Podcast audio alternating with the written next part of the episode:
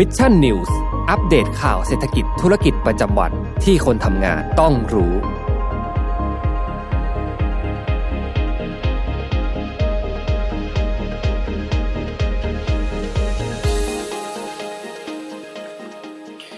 วัสดีครับยินดีต้อนรับเข้าสู่รายการ Mission News Live นะครับ ประจำวันพฤหัสบดีที่ 7 เมษายน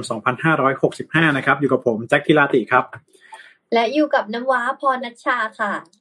ครับวันนี้ก็6โมงตรงนะฮะ อยู่กับพวกเรา2คนนะครับ ก็เป็นการอ่านแบบ from home อีกแล้วนะฮะ report from home นะครับสำหรับช่วงของสถานการณ์แบบนี้นะครับ ยังไงก็สวัสดีทุกๆท่านกันด้วยนะครับ ก็เข้ามาแล้วอย่าลืมกดไลค์กดแชร์นะครับ เพื่อเป็นกำลังใจให้กับพวกเรา2คน แล้วก็ทีมงาน Mission to the Moon ด้วยนะครับค่ะแล้วก็อย่าลืมสามารถที่จะเข้ามาคอมเมนต์ร่วมพูดคุยกับประเด็นประจำวันนี้ได้นะ ก็6โมงตรงแบบนี้น้องน้ำว้ามา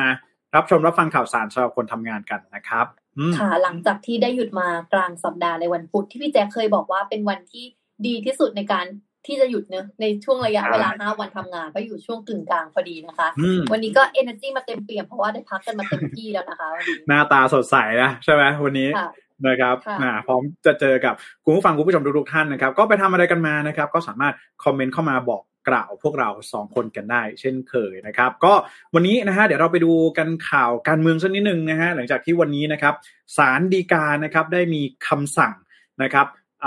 พิพากษานะครับในคดีที่คณะกรรมการป้องกันและปราบปรามการทุจริตแห่งชาตินะครับหรือว่าปปเนี่ยได้ร้องขอนะครับให้ศาลวินิจฉัย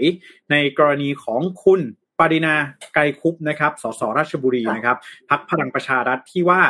เขาเนี่ยได้มีส่วนนะครับเกี่ยวข้องในการบุกรุกพื้นที่ป่าสงวนนะครับในเขตพื้นที่จังหวัดราชบุรีนะครับซึ่งก็ถือว่าเป็นการขัดกันนะครับระหว่างผลประโยชน์ส่วนตัวและส่วนรวมนะครับ ซึ่งในวันนี้นะครับศาลฎีกาเองก็ได้มีคำสั่ง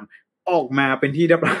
ขอไปนะ วันนี้ศาลฎีกามีคำสั่งออกมาเป็นที่เรียบร้อยแล้วนะครับ ก็เดี๋ยวเราไปดูกันนะครับว่า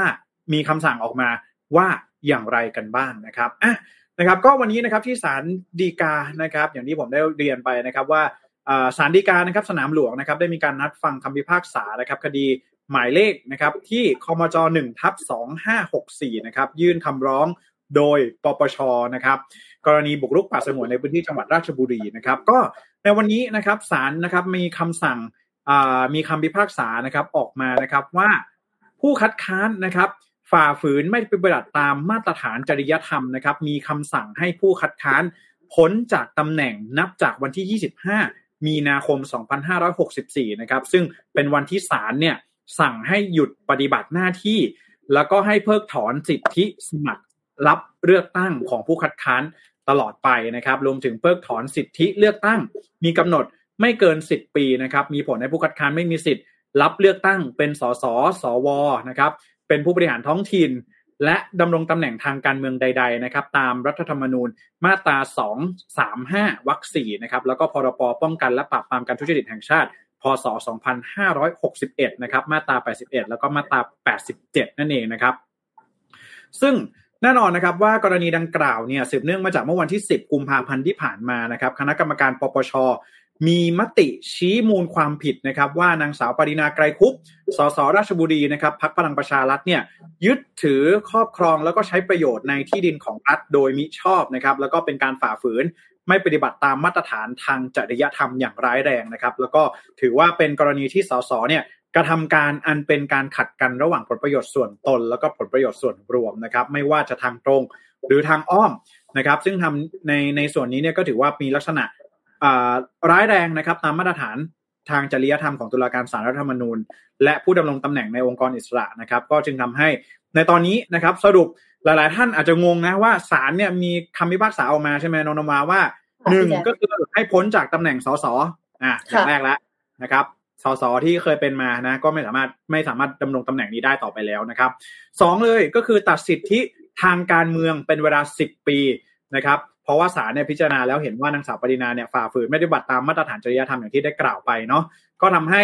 อ่าเป็นการเพิกถอนสิทธินะครับ สมัครรับเลือกตั้งตลอดไป แล้วก็เพิกถอนสิทธิเลือกตั้งมีกำหนดเวลาไม่เกินสิบปีนะครับ ก็นี่แหละจะทำให้ถือว่าเป็นการ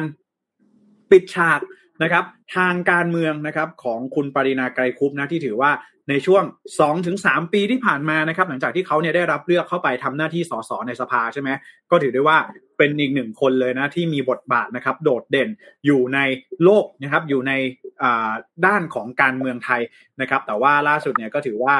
มีคำสั่งศาลออกมาแล้วเป็นที่เรียบร้อยนะครับ ทางด้านของคุณปรินาเองนะครับ ก็ได้มีผู้สื่อข่าวนะครับ ไปสอบถามนะครับความรู้สึกส่วนตัวนะครับ ก็ได้มีผู้สื่อข่าวนะครับจำนวนหนึ่งนะครับ ได้พยายามโทรศัพท์ ติดต่อไปยังที่นางสาวปรินานะครับ ตั้งแต่รู้ผลมติศาลชี้ออกมานะครับ ก็ไม่สามารถติดต่อได้นะครับจนกระทั่งเวลาประมาณบ่ายโมง 45 นาทีนะครับนางสาวปรินาก็ให้สัมภาษณ์ทางโทรศัพท์นะครับด้วยน้ำเสียงสั่นเครือนะครับ ว่าตอนนี้ยังไม่ได้พบเจอหรือว่าพูดคุยกับใครเป็นพิเศษนะครับ แล้วก็ยังไม่ได้คิดอะไรนะครับ ตอนนี้ก็กำลังทำใจอย่างเดียว แล้วก็ ถือว่าเป็นคนตกงานหนึ่งร้อยเปอร์เซ็นต์นะครับไม่มีสภาให้ไป แล้วก็ไม่มีไก่ให้เลี้ยงไม่เหลืออะไรแล้วนะครับ อันนี้ก็เป็นอ่า reflection นะครับหรือว่าเป็นความรู้สึกอ่าเป็นสิ่งที่ทางด้านของคุณปรินาเองได้ออกมาให้สัมภาษณ์กับผู้สื่อข่าวนั่นเองนะครับ ก็ทีนี้วันนี้นะครับปิดฉากนะครับเส้นทางการเมืองของสสที่มีบทมากบทบาทอีกหนึ่งท่านไปแล้วนะครับ วันนี้อยากจะพามาย้อนอดีตกันทั้งนิดหนึ่งน้องนวาจำได้ไหมว่า ตลอดช่วงระยะเวลาตั้งแต่ปี 62ครับมาจนถึงปี 2565 จริง ๆ แล้วก็มีสสนะครับชื่อดังหลายท่านนักการเมืองหลายท่านเหมือนกันที่ถูกตัดสิทธิ์ทางการเมือง เช่นเดียวกับคุณปาดีนานะแล้วก็ก่อนที่จะมีการเลือกตั้งในครั้งต่อไปเนี่ยก็ถือได้ว่านักการเมืองแต่ละท่านเนี่ยส่วนใหญ่แล้วก็คือถูกตัดสิทธิ์นะครับเป็นระยะเวลากว่า 10 ปีด้วยกันก็ อันนี้คาดการได้เลยนะว่า อีกสักพักหนึ่งเลยกว่าจะเห็นนักการเมืองเหล่านี้เนี่ยกลับมาโลดแล่น บนเวทีการเมืองอีกครั้งหนึ่งนะครับ ถ้าก็ย้อนกลับไปนี่คนนี้เลยน้องนวัดจำได้ไหมสีส้มค่ะนะฮะคุณธนาธรนะครับ จึงรุ่งเรืองกิจนั่นเองนะฮะเรียกได้ว่าถูกเพิกถอนนะครับสิทธิทางการเมืองเนี่ยนับตั้งแต่ก่อนสภาจะเปิดทำการอีกนะครับ ก็เมื่อวันที่ 20 พฤศจิกายนนะครับ ปี 2562 นะครับสารรัฐธรรมนูญมีมติ 7 ต่อ 2 นะครับ วินิจฉัยให้สมาชิกภาพนะครับของอ สมาชิกภาพสสนะครับของคุณธนาธรเนี่ยหัวหน้าพักอนาคตใหม่นะครับ สิ้นสุดลงนะครับจากกรณีที่ถูกกล่าวหาว่า ถือหุ้นสื่อนะครับในนามของบริษัทวีลักมีเดียนะครับซึ่งประกอบกิจการหนังสือพิมพ์ หรือสื่อมวลชนใดอันเป็นลักษณะต้องห้ามตามมาตรา 98 วรรค 3มิให้ใช้สิทธิสมัครรับเลือกตั้งเป็นสสนะครับทำให้ สมาชิกภาพสสเนี่ยสิ้นสุดลงนะครับ ตามรัฐธรรมนูญมาตรา 101วรรค6นะครับ ก็ถือว่าเป็นอีกหนึ่งนักการเมืองนะที่เชื่อว่าคนรุ่นใหม่หลาย ๆ คนใช่ไหมน้องนวัก็อยากจะเห็นคุณนาธรเนี่ยเข้าไปทำหน้าที่ในสภาแต่ปรากฏว่าก็ไม่ทันได้เห็นนะ ก็มีมติจากทางด้านของสารรัฐธรรมนูญออกมาให้พ้นจากสมาชิกภาพของสสไปก่อนนะครับ นอกจากนี้นอกเหนือจากทางด้านของคุณธนาธรแล้วนะครับ ในปีถัดมาเนาะทางด้านของ ตุลาการสารรัฐธรรมนูญนะครับ หลายๆ ท่านเนี่ยก็ได้มีการออกมานะครับ วินิจฉัยนะครับ ในคดีที่กกตนะครับ หรือคณะกรรมการการเลือกตั้ง ขอให้ศาลพิจารณาวินิจฉัย เพื่อมีคำสั่งยุบพักอนาคตใหม่นั่นเองนะครับ ก็ทำให้ในคราวนั้นเนี่ยนะครับในปี 2562 นะครับในช่วงเดือนเมษายนนะครับ ก็กลับกลายเป็นว่าสารรัฐธรรมนูญเองมีมตินะครับ สั่งให้เพิกถอนนะครับ สั่งให้ยุบพักเนาะยุบพักอนาคตใหม่แล้วก็เพิกถอนสิทธิสมัครรับเลือกตั้งของกรรมการบริหารพักที่ดำรงตำแหน่งอยู่ด้วยนะครับ ก็ทำให้คณะกรรมการบริหารพักนะครับ ทั้ง 11 คนนะครับ ต้องถูกตัดสิทธิ์นะครับ ทางการเมืองเป็นระยะเวลา 10 กว่าปีด้วยกันอะก็ถ้าใครจำได้นะฮะกรรมการบริหารพักนะครับ คนที่น่าจะมีบทบาทมากๆเนาะคนแรกนะครับ คุณธนาธรจึงรุ่งเรืองกิจนะ คนที่สองก็คือคุณอาจารย์ปิยบุตร ครับแสงกนกุลนะครับ แล้วก็คุณช่อพันนิกานั่นเองนะครับ อีกคนหนึ่งนะ ที่ถูกเพิกถอนเหมือนกันนะครับนั่นก็คือนี่เลยคนนี้นะฮะคุณศิระเจนจาคะนะครับที่เพิ่งถูกเพิกถอนนะครับ สมาชิกภาพของสมาชิกสภาผู้แทนราษฎรไป เมื่อวันที่ 22 ธันวาคม ปี 2564 ที่ผ่านมานี้เองนะครับ ก็ถือว่าเป็นการพ้นสมาชิกภาพนะครับ ที่สิ้นสุดลงนะครับ จากกรณีที่คุณศิระเนี่ย เคยต้องคำพิพากษาของศาลแขวงปทุมวันนะครับ แล้วก็ทำให้กลายเป็นผู้ถูกร้องนะครับเป็นเคยต้องคำพิพากษาอันถึงที่สุดนะครับ จึงมีลักษณะต้องห้าม มีให้ใช้สิทธิรับสมัครรับเลือกตั้งเป็นสสตามรัฐธรรมนูญมาตรา 98 วรรค 10 นะครับ ก็ทำให้ศาลรัฐธรรมนูญนะครับ มีมติวินิจฉัยให้คุณศิระเจนจาคาเนี่ยพ้นจากสิ้นสุดสมาชิกภาพนะครับ การเป็นสส นั่นเองนะครับ อันนี้ก็มาย้อนรอยกันสักนิดหนึ่งนะแต่หลายคนเนี่ยเป็นดาวสภาแล้วก็มีบทบาทอย่างมากบนเวทีการเมืองนะครับ แต่ว่าตอนนี้นะครับก็ถือว่าถูกตัดสิทธิ์ทางการเมืองไปเนี่ยนะทุกคนเลยที่อ่านมาไม่ว่าจะเป็นคุณปารีนานะค่ะคุณศิระนะครับอ่าคุณปิยบุตรนะ ก็ถูกตัดสิทธิทางการเมืองเนี่ยอย่างน้อยเนี่ยสิบปีเลยด้วยกันนะครับ ก็ถือว่าอาจอาจจะใช้เวลาอีกสักพักหนึ่งนะก่อนจะสามารถ กลับมาโลดแล่นบนเวทีการเมืองได้อีกครั้งหนึ่งนั่นเองนะครับ ก็คิดเห็นกันอย่างไรนะ เรื่องราวทางการเมืองในวันนี้นะครับ ที่ถือว่าเป็นกระแสร้อนแรงมากๆ ก็คอมเมนต์กันเข้ามาได้นะครับ อืม ค่ะ รออันนี้มาคอมเมนต์จากคุณผู้ฟังอยู่นะคะ และระหว่างที่รอคอมเมนต์ก็ขอแบบว่าเล่าเรื่องแบบว่า เล่าเรื่องเพลินๆให้ฟังอีกสักเรื่องหนึ่งนะคะ ก็คืออยากจะพาทุกคนมาเปิดโผค่ะ 28 เศรษฐีไทยนะคะ ที่ติดอันดับมหาเศรษฐีของโลกในปี 2565 นะคะ โดยเราจะมาดูนะคะว่าเปิดสิอะพอพูดถึงของโลกนะคะ โดยปีนี้ค่ะแชมป์อันดับหนึ่งค่ะ ก็คือตกเป็นของอีลอน มัสนะคะ นักธุรกิจและนักนักลงทุนแบบโอ้โหแบบ ผู้ก่อตั้งและผู้บริหารของบริษัทเทสลานั่นเองนะคะครับได้รับการจัดอันดับให้เป็นบุคคลที่รวยที่สุดในโลกนะคะ ด้วยทรัพย์สินทั้งสิ้นนะคะ219,000 ล้านดอลลาร์สหรัฐนะคะพี่แจ๊คดอลลาร์สหรัฐนะสองแสนล้านดอลลาร์สหรัฐ ใช่พี่แจ๊คก็คือแซงหน้าเจฟฟ์ เบโซสไปเลยนะคะ ที่แบบว่าอ่าเป็นบริษัทค้าปลีกออนไลน์ Amazon นะคะ ดังนั้นค่ะ พอเราเห็นระดับของโลกแล้ว เราเดี๋ยวจะพามาดูว่าแล้วการจัด อันดับอภิมหาเศรษฐีโลกในปี 2022 เนี่ย ในส่วนของประเทศไทยมีเศรษฐีไทยคนไหนติดบ้าง แต่ขอขยายความให้ฟังนิดนึงนะคะคำว่ามหาเศรษฐีโลกเนี่ยเขาก็มีเกณฑ์ว่าจะต้องเป็นผู้มีทรัพย์สินมากกว่า 1,000 ล้านดอลลาร์สหรัฐนะพี่แจ๊คหนึ่งหนึ่งพันมากล้านกดอว่าลลาร์สหรัฐใช่อ่ามากกว่าแล้วก็ประมาณใช่สามหมื่นใช่ไหมสามหมื่นล้านบาทไทยใช่ค่ะใช่ไหม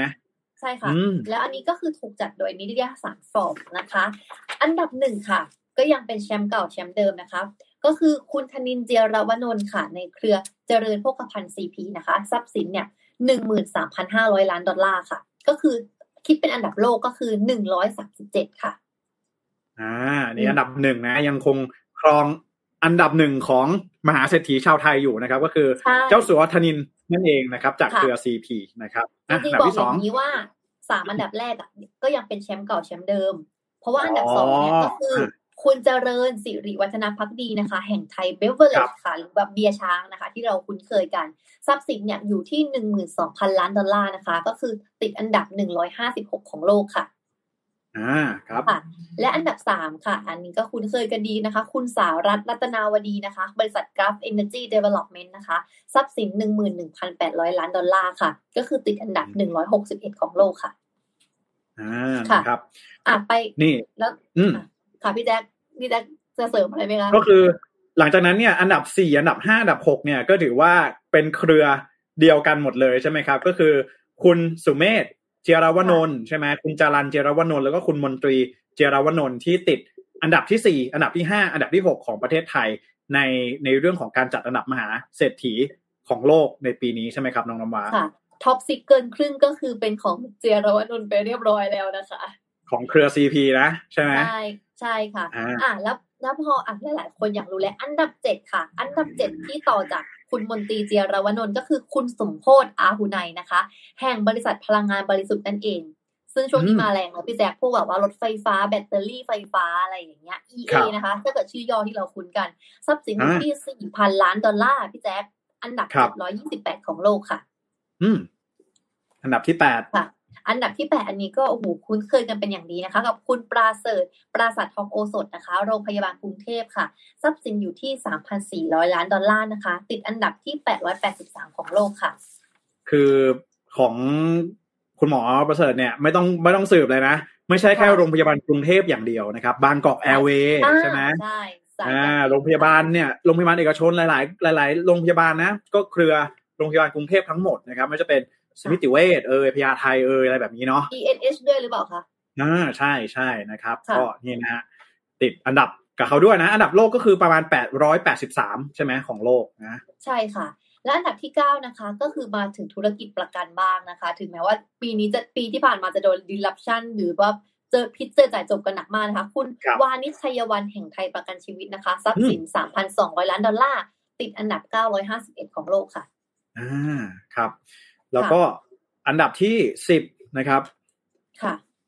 เป็นเป็นทางด้านของคุณชูชาติ อ่าอืมแล้วจากคุณเมือดางวไทยนะแคปิคะตอลใช่ไหมใช่ ใช่ค่ะ อืม แต่ว่าทีนี้คนที่อยากจะรู้เลยจริง ๆ น้องนวะคุณทักษิณชินวัตรติดอันดับด้วยไหมปีนี้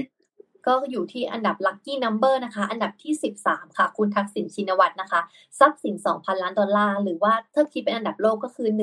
1,512นั่นเองพี่แจ๊ค อ่าส่วนที่เหลือเนี่ยอันดับที่เหลือก็น่าจะเป็นหลาย ๆ คนที่เราน่าจะรู้รู้จักกันดีนะ อย่างเช่นอันดับที่สิบห้านะครับคุณคีรีกาญจนพาสน์เนาะอันนี้ก็จากเครือ BTS นั่นเองนะครับค่ะอันดับที่สิบเก้าเนาะคุณวิลเลียมไฮเนคกี้อ่าไมเนอร์ค่ะของเรานั่นเองนะครับ อันดับที่สิบเก้าเนาะคุณนิติโอสถานุเคราะห์นะครับ คุณอนันต์อัศวโภคิน ก็ติดอันดับกับเขาด้วยนะครับ แล้วก็ อันดับที่ 28 คนสุดท้ายก็เลยคือคนคุณพงศักดิ์วิทยากรทรัพย์สินนะครับ อันนี้ก็เป็นอันดับสุดท้ายที่ติดมาในปีนี้นั่นเองครับทีนี้ค่ะมันมีความน่าสนใจอย่างไรบ้างนะน้องนมวาก็คือว่าจริง ๆ แล้วก็มีหลายๆหลาย ๆ ท่านเหมือนกันเนาะที่เพิ่งจะติดอันดับในปีนี้ถูกต้องไหมอืมนะฮะก็ใช่พี่แจ๊คสำหรับการจัดอันดับแล้วขก็องบอกว่านิตยสารฟอ b ในปีนี้ อ๋อหเชิมายญเลยถึงว่าอันดับสามนะคะ คุณจากคุณสารัตน์เนี่ยเขาบอกว่านับเป็นครั้งแรกที่ทรัพย์สินของผู้บริหารกราฟเนี่ยขึ้นมาแตะหลักหมื่นล้านดอลลาร์ได้นะคะ เพราะจากปีก่อนเนี่ยจะอยู่ที่ 8,900 ล้านดอลลาร์แต่ปีเนี้ยเนี่ยคือ11,800 ล้านดอลลาร์หรือว่าประมาณ 3.95 แสนล้านบาทนั่นเองค่ะอ่านะฮะก็รายงานนะครับการจัดอันดับของนิตยสาร Forbes ในครั้งนี้นะครับ ก็มีชื่อว่า The World's Billionaires นะครับ 2022 นั่นเองนะครับ ก็สามารถไปหาอ่านกันได้เนาะลองดูนะครับ ว่ามาเศรษฐีของโลกนะครับ ในในปีนี้ปี 22 ที่นิตยสาร Forbes เนี่ยจัดอันดับมามีอะไรบ้างนะครับ ถ้าหากว่าใครที่สนใจนั่นเองนะครับค่ะอ่าเผื่อว่าเราจะได้เป็นหนึ่งในนั้นบ้างในบางวะในบางครั้งนะใช่ไหมคะพี่แจ๊คแล้วก็มีความต้องหวังเราต้องเราต้องมีความหวังทุกๆวันที่16หรือเปล่าครับน้องน้องมา อ๋อใช่ใช่ยี่สิบอันดับนี้ไม่สนนะคะ วันที่สิบหกเท่านั้นนะคะ ก็ใกล้วันที่หนึ่งกับวันที่16ใช่ไหมอ่าใช่นะครับ อันนี้คือที่เราหวังไว้เนาะใช่ แล้วดูแบบว่า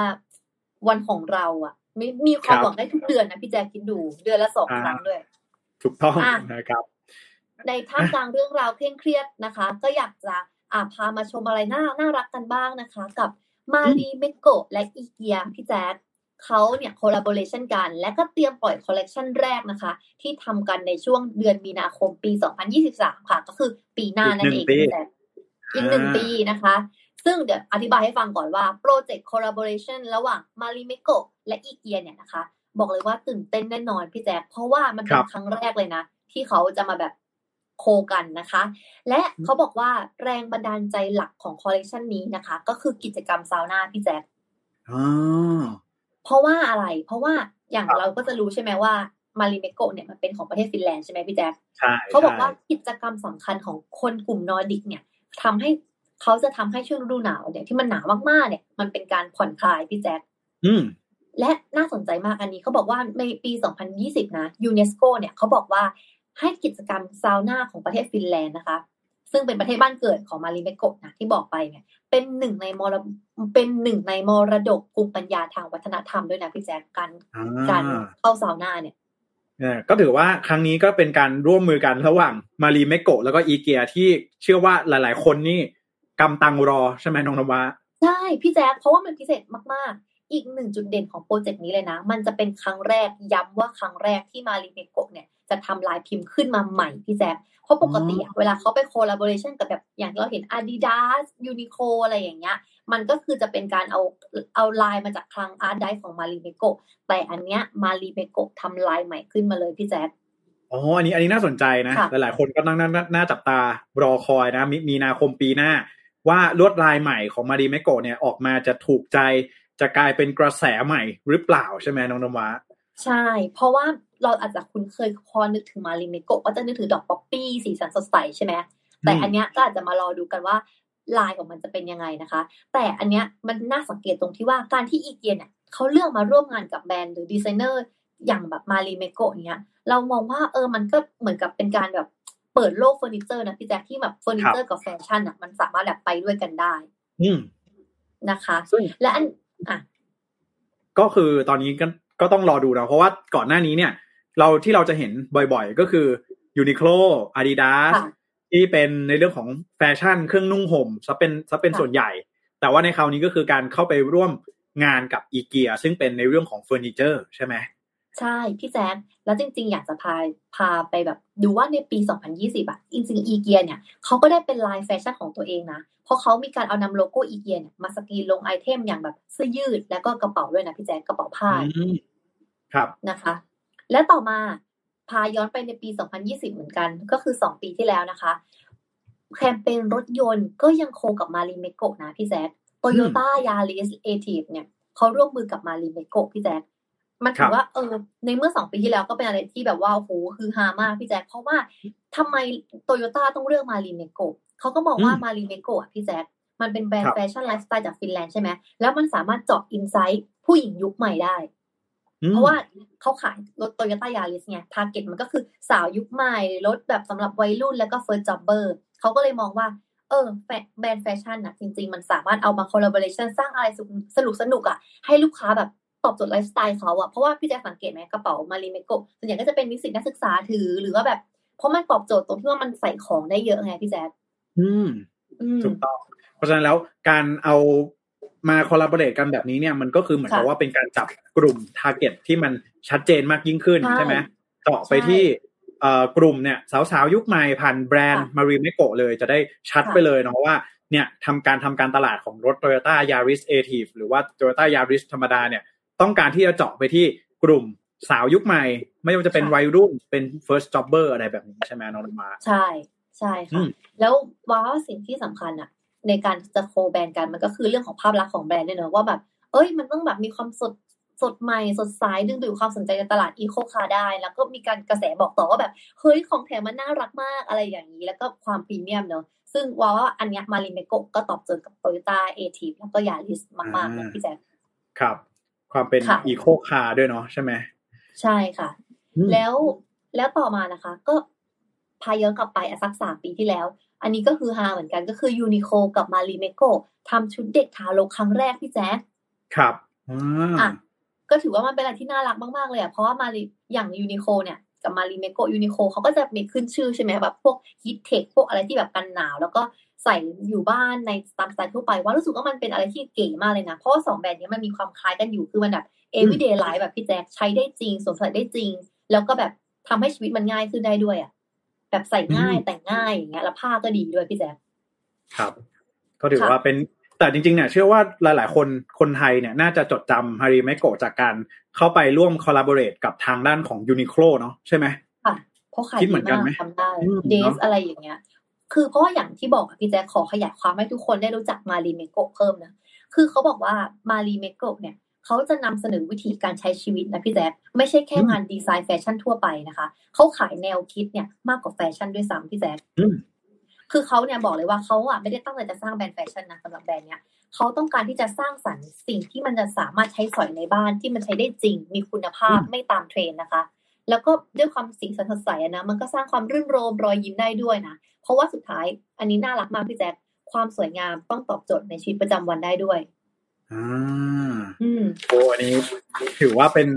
อะไรที่หลาย ๆ คนเนี่ยน่าจะสัมผัสได้เนาะสำหรับการค่ะที่เอ่อแบรนด์แฟชั่นนะครับ อย่าง Marimekko เข้ามามีอิทธิพลต่อวงการแฟชั่นแบบนี้เนี่ยมันไม่ใช่แค่เรื่องของความสวยงามอย่างเดียวเนาะแต่เป็นเรื่องของเนี่ยการเอ่อเป็นเรื่องของวิถีชีวิตเนาะการไปใช้งานการประโยชน์ใช้สอยต่างๆนั่นเองเนาะค่ะ และอยากจะฝากไว้นะคะว่า Marimekko เนี่ยชื่อเขามีความหมายนะมันแปลว่าชุดของเด็กผู้หญิงนะพี่แจ๊คอ่าอืม น่ารักมากอันนี้อ๋ออันนี้คือความหมายชุดของเด็กผู้หญิงแบบนี้เนาะใช่แต่ว่ามาเออลายมันค่อนข้างคอนเทม p o r a r y มากเลยเนาะมันค่อนข้างแบบว่าร่วมสมัยแล้วก็คือมันมันดูไม่เก่าไม่ใหม่นะแต่ว่ามันดูแบบมันดูมันดู trendy มากๆ เนาะค่ะ แล้วการเลือกสีกระเป๋า Marimekko มันก็บอกสไตล์ของคนที่เลือกคนที่ถืออยู่นะพี่แจ๊คมันอืมตอบโจทย์ทุกสีอะบางคนสายหวานก็อาจจะสีชมพูหรืออะไรอย่างเงี้ยพี่แจ๊คน่ารักนะคะ บอกเลย แต่อีกอันหนึ่งที่หืม น้องนวามีมีสินค้า Marimekko ไหมมีอะคืออันที่เปิดอยู่ในจอนี้เลย คือถือใช้กระเป๋าผ้าสมัยไปเรียนอย่างเงี้ยมันใส่ทุกอย่างได้คือโยนลงไปในนั้นได้หมดอะไรเงี้ยเป็นแบบช่วงวาเรียนมหาลัยอะคืออันเนี้ยฮิตมากต้องมี Marimekko เกลื่อนเลยลายเนี้ยคือเป็นลายยอดฮิตเลยนะสีชมพูอันเนี้ยลายดอกป๊อปปี้ใช่ไหมใช่นะน่ารักมากครับคืออยากจะเล่าให้พี่แจ็คกับทุกท่านฟังอีกอันหนึ่งคือเฮ้ยแบรนด์เนี้ยเขาแบบเป็นแบรนด์ที่แบบ เคารพในธรรมชาติมาก มันเหมือนเป็น DNA ของ Marimekko เลยนะพี่แจ๊คเพราะว่าสิ่งแวดล้อมเนี่ยมันเปรียบเสมือน DNA ของฟินแลนด์ จริง ๆ อะ ฟินแลนด์ต้องบอกก่อนนะว่าฟินแลนด์อะใหญ่เท่าประเทศไทยนะพี่แจ๊คอ่าแต่ประชากรเขาอะมันมีเพียงห้าล้านคนเองหุ่นน้อยมาก ใช่ ใช่ แล้ว Marimekko เนี่ยเขาก็เลยยึดหลักนี้พี่แจ๊คในการทำงานว่า fairness to everyone and everything คือเท่าเทียมต่อทุกสิ่งและทุกคนค่ะ หมายถึงว่าเขาเป็นแบรนด์หนึ่งที่ให้ความสำคัญกับความยั่งยืน sustainability มาก ๆ นะคะ และทำให้แบบ คือพอเขาให้ความยั่งยืนอย่างเงี้ยเขาก็ปลูกฝังให้พนักงาน ปลูกฝังตระหนักถึงแบบการแยกขยะการใช้ซ้ำการลดการใช้และการรีไซเคิลด้วยในโรงงานของเขาด้วยนะพี่แจ๊คอ่าใครที่มีสินค้าอะไรของ Marimekko อยู่นะฮะ ลองคอมเมนต์แชร์เข้ามาได้นะก็ลองดูนะครับ ชอบคิดเหมือนกันเออ คือพี่ยังไม่เคยมีพวกสีแต่ไหนว่าก็ได้นะ แต่ว่าจริงๆแล้วมันเป็นแบรนด์แฟชั่นของสุภาพสตรีมากกว่าเนาะใช่ไหมถูกต้องไหมใช่ แต่หนูว่าผู้ชายเพื่อนวาก็ใช้นะ เพราะมันมันมีสีดำมีสีอะไรเงี้ยก็น่ารักดีพี่แจ๊คอ่าโอเคได้เดี๋ยวเดี๋ยวไปลองดูบ้างนะ ไม่อยากตกได้เทรนด์กับเขานะครับ เออนะฮะอะโอ้โหดีมากเลยนะครับ ยังไงก็ต้ก็องใส่ใครแล้วก็สดชื่อแล้วเนี่ยเออใครที่เป็นแฟนอีเกียไม่พอนะ เป็นแฟน Marimekko อีกนะครับ รอเลยนะ เดือนมกราคม เออเดือนมีนาคม ปี 2023 นะ ปีหน้าอีกหนึ่งปีนะครับ เดี๋ยวจะมีคอลเลกชันออกมาให้ทุกท่านเนี่ยได้จับจ่ายใช้สอยกันอย่างแน่นอนนะครับ ก็หวังว่าสภาพเศรษฐกิจนะสภาพสังคมต่างๆ น่าจะคลี่คลายลงนะ แล้วก็น่าจะมีความสุขกับการได้เลือกสรรนะครับ สินค้าเข้ามาใช้กันบ้างนั่นเองนะครับอะค่ะนะครับ พูดถึงเรื่องของการใช้ชีวิตนะในช่วงนี้นะครับ นอกเหนือจาก เรื่องของแฟชั่นไลฟ์สไตล์ต่างๆ แล้วเนี่ยอย่าอย่าลืมว่าอีกเรื่องหนึ่งที่เราควรจะให้ความสำคัญมากๆ นั่นก็คือเรื่องของสิ่งแวดล้อมนั่นเองนะครับว่าเออการที่เราใช้ชีวิตอยู่ในโลกในเมืองปัจจุบันนี้เนี่ยบางทีก็ต้องค่ะบอกก็ต้องยอมรับนะมันมีอันตรายมากต่างๆ มากมายนะครับ ล่าสุดเนี่ยสำนักข่าวเดอะการเดียนนะครับได้มีการรายงานว่ามีการพบนะครับการสะสมของไมโครพลาสติกในปอดส่วนลึกของมนุษย์ที่ยังมีชีวิตอยู่ ค่ะน้องน้ำว้า เดี๋ยวนี้เนี่ย น่ากลัวเนอะพี่แจ๊คเราหายใจนี่ไม่ได้มีเพียงแค่เรื่องของฝุ่น PM 2.5 แล้ว เออ เดี๋ยวนี้มีการค้นพบนะครับ ไมโครพลาสติกเข้าไปอยู่ด้วยนะ คือก่อนหน้านี้เราจะเคยได้ยินใช่ไหมว่า ใครที่รับประทานอาหารทะเลอะอาจจะมีพวกไมโครพลาสติกที่แบบปลามันกินเข้าไปหรืออะไรเงี้ยเข้าไปใช่ไหมก็คืออันนั้นอะ มาจากการกิน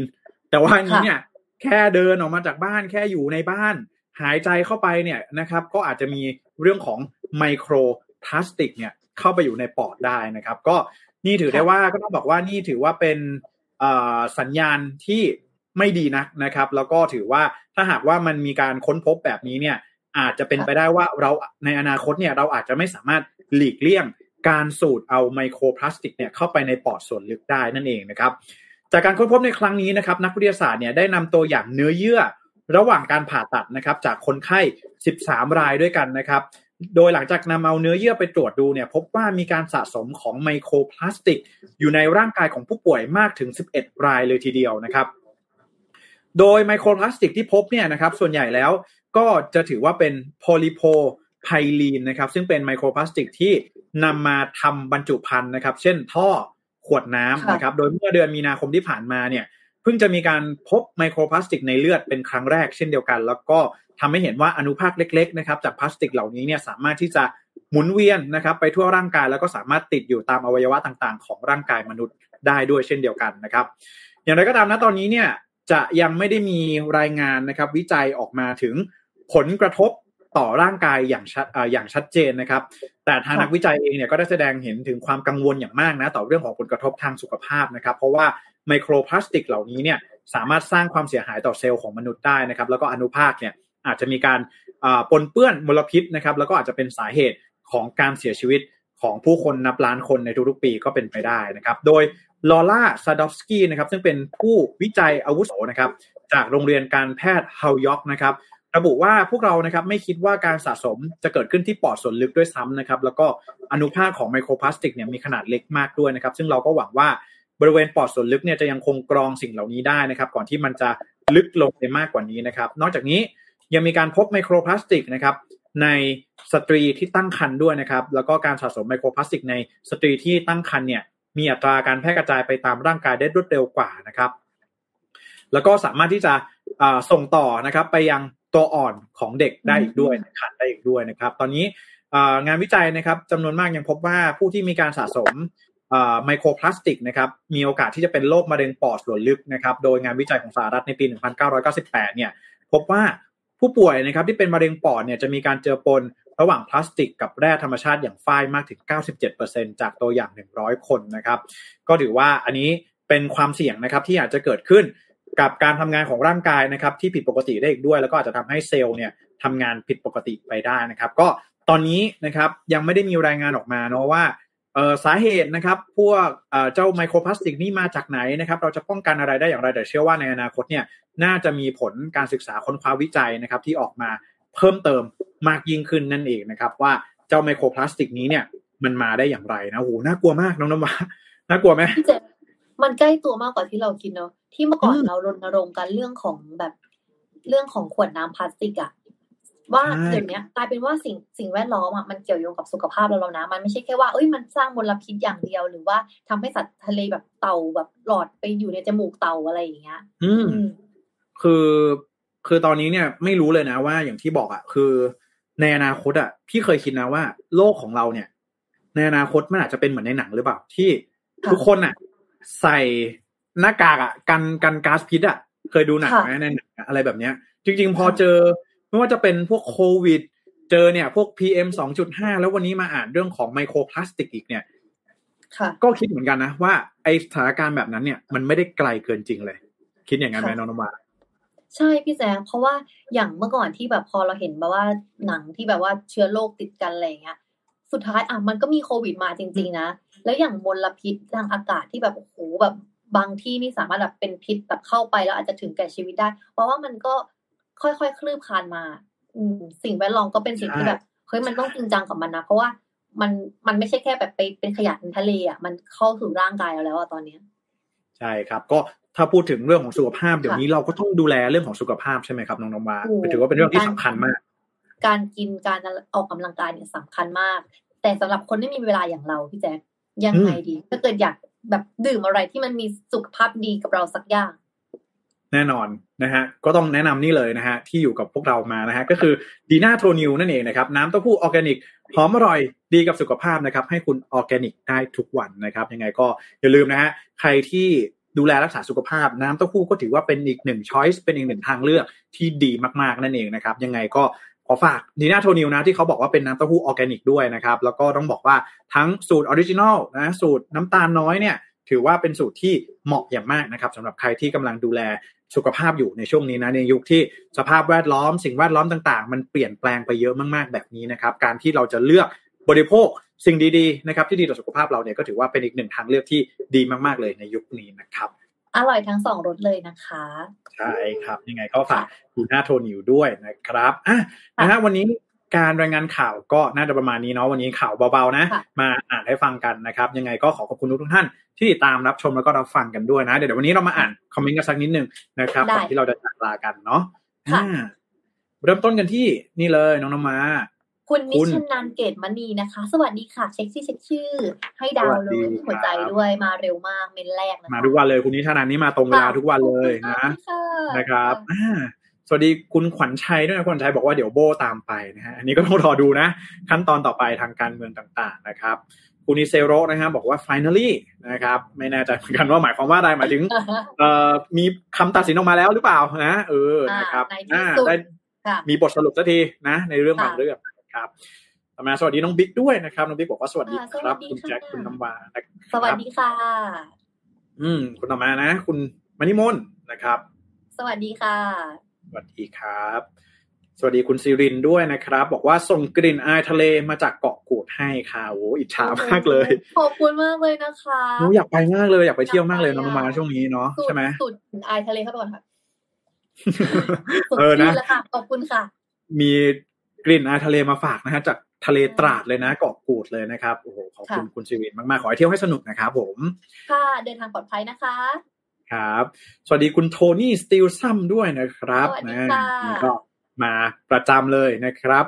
แล้วก็สวัสดีคุณนันทานะคุณนันทาบอกว่า Marimekko นี่ฮิตทางเอเชียจริง ๆ แถวนี้ไม่ค่อยเห็นใช้เลยครับ เน้นเรียบเทาดำตลอดนะ คุณนันทาอยู่ทางฝั่งยุโรปเนี่ยอาจจะเออสงสัยเอาแบรนด์ยุโรปทำไมไม่เห็นในยุโรปสักเท่าไหร่นะฮะก็เออก็ต้องยอมรับนะว่าในเอเชียนี่โหฮิตมาก Marimekko เนาะ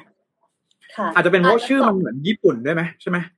ใช่ แล้วหนูว่ามันแบบมีความแบบเหมาะกับไลฟ์สไตล์คนเอเชียไหมแบบเราถือของกันเยอะอะแบบอืมขึ้นรถอืมลงอืมอืมอะไรอย่างเงี้ย มันตอบโจทย์ไงคือใส่ทุกอย่างลงไปในนั้น แล้วก็แบบแต่งตัวง่ายดูสดใสคือถือกระเป๋าไปเดียวก็ดูแบบสดใสแล้วอะไรอย่างเงี้ยเอยเออแต่เรื่องเรื่องนี้จริงนะคือพี่พี่อยากจะชวนสังเกตนิดนึงใครที่เอ่อติดตามติดตามเราอยู่ อย่างเช่นพี่ติดตามฟุตบอลใช่ไหมสิ่งที่ค่ะพี่จะเห็นชัดเจนมากๆนะครับ ความแตกต่าง ระหว่างนักฟุตบอลที่เป็นชาวยุโรป กับค่ะนักฟุตบอลที่เป็นชาวอเมริกาใต้ เราจะเห็นได้ชัดเลยค่ะในเรื่องของการแต่งตัวค่ะแตกต่างกันมาก คน